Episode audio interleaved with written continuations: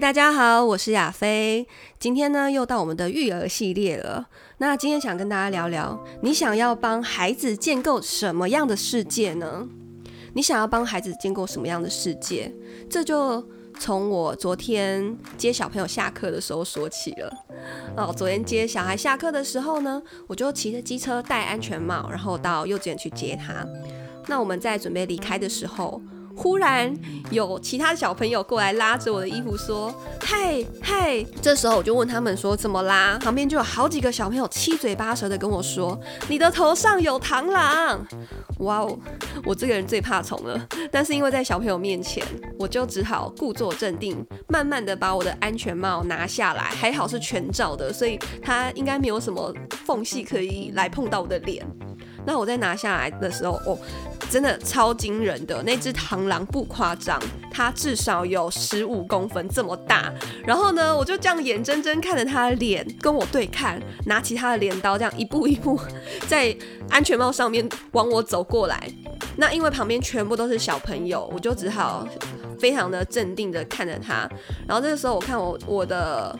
我们家小孩他也是很好奇到底是什么，我就把安全帽拿在他面前，因为螳螂就在上面，就他看着螳螂，忽然间尖叫起来说啊，嗯，可是这个时候我就必须让他克服这个恐惧，我就跟他说没什么，这只是螳螂，我们把它弄下来就好了。然后那个螳螂超可怕的，它就一直在上面走来走去，走来走去，最后走进我那个镜面的缝隙。我其实心里真的是非常的惶恐，我很怕它忽然跳到我手上来之类的。但我还是默默的、很镇定的拿到旁边的花圃，把它抖下来。而且它抖不下来耶，在那边一直在那边跟我对峙。好不容易，大概花了一分钟，我才把它从安全帽上面弄下来。但这个时候呢，我就。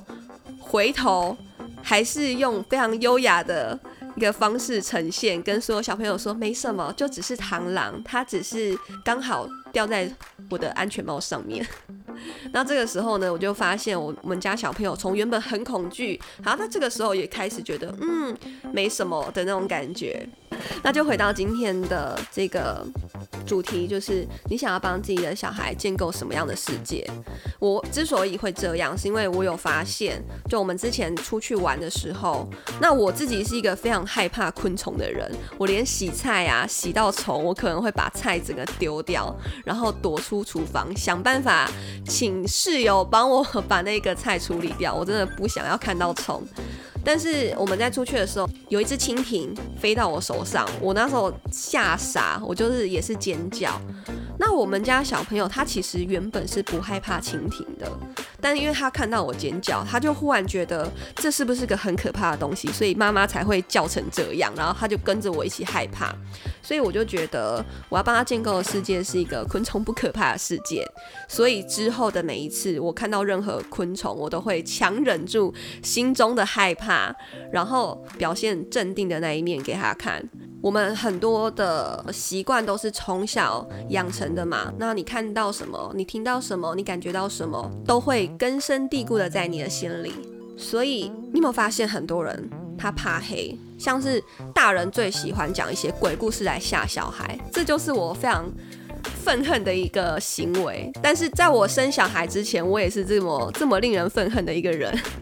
我还记得小时候，呃，那时候因为表姐比我们大蛮多岁，就是大概我们相差十几岁，所以她是比较早结婚生小孩。对我来说啦，那时候我们在聚餐的时候，我也是很白目，很喜欢吓小孩，讲鬼故事给小朋友听。表姐也是幼教人员，她就跟我讲说：“你不要跟她讲这些，你会害她晚上做噩梦。”我就马上停住，可是心里会想说：“为什么啊？只是讲个鬼故事，为什么要做噩梦？”那到现在我自己生了小孩，然后我也学了催眠。才发现，其实大人们每一个都是非常优秀的催眠师。有些人啊，很喜欢拿虎姑婆的故事来吓小孩，可能原本用意是说你要赶快睡觉哦，不然虎姑婆会咬你哦。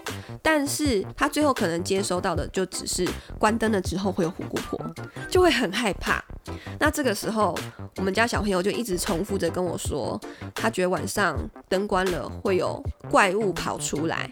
那我这个时候呢，我做的就是也是用 NLP 的技巧跟他说，那你看看，我们已经住在这个房子这么久了，你有看过怪物吗？你看看窗户，窗户我们在关灯的时候是窗户，开灯的时候也是窗户，是吧？他说对。我说那窗户有变成怪物吗？他说没有。那这时候我们房间里面还有一只小狗的玩偶。我说你看，小狗玩偶在白天的时候是小狗，那我们在关灯的时候，它有变小狗怪物吗？他就想了一下说没有。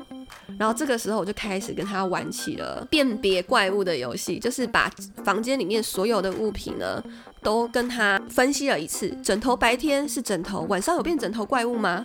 没有。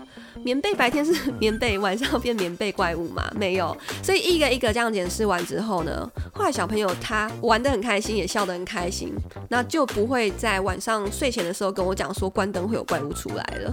好，所以你要怎么样去建构你小孩的世界？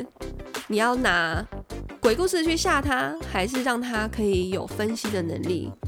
那这都是家长我们需要去注意的。当我们小朋友害怕什么事情的时候，你不要去谴责他说这有什么好怕的。大人可以去思考，你是帮他建构了什么样的世界？你是不是在他面前呢，可以表现出你勇敢的那一面，或者是可以帮助他、协助他去分析事情，而不是一味的谴责他？那我是亚飞，很高兴今天跟大家在空中分享，我们下次见喽。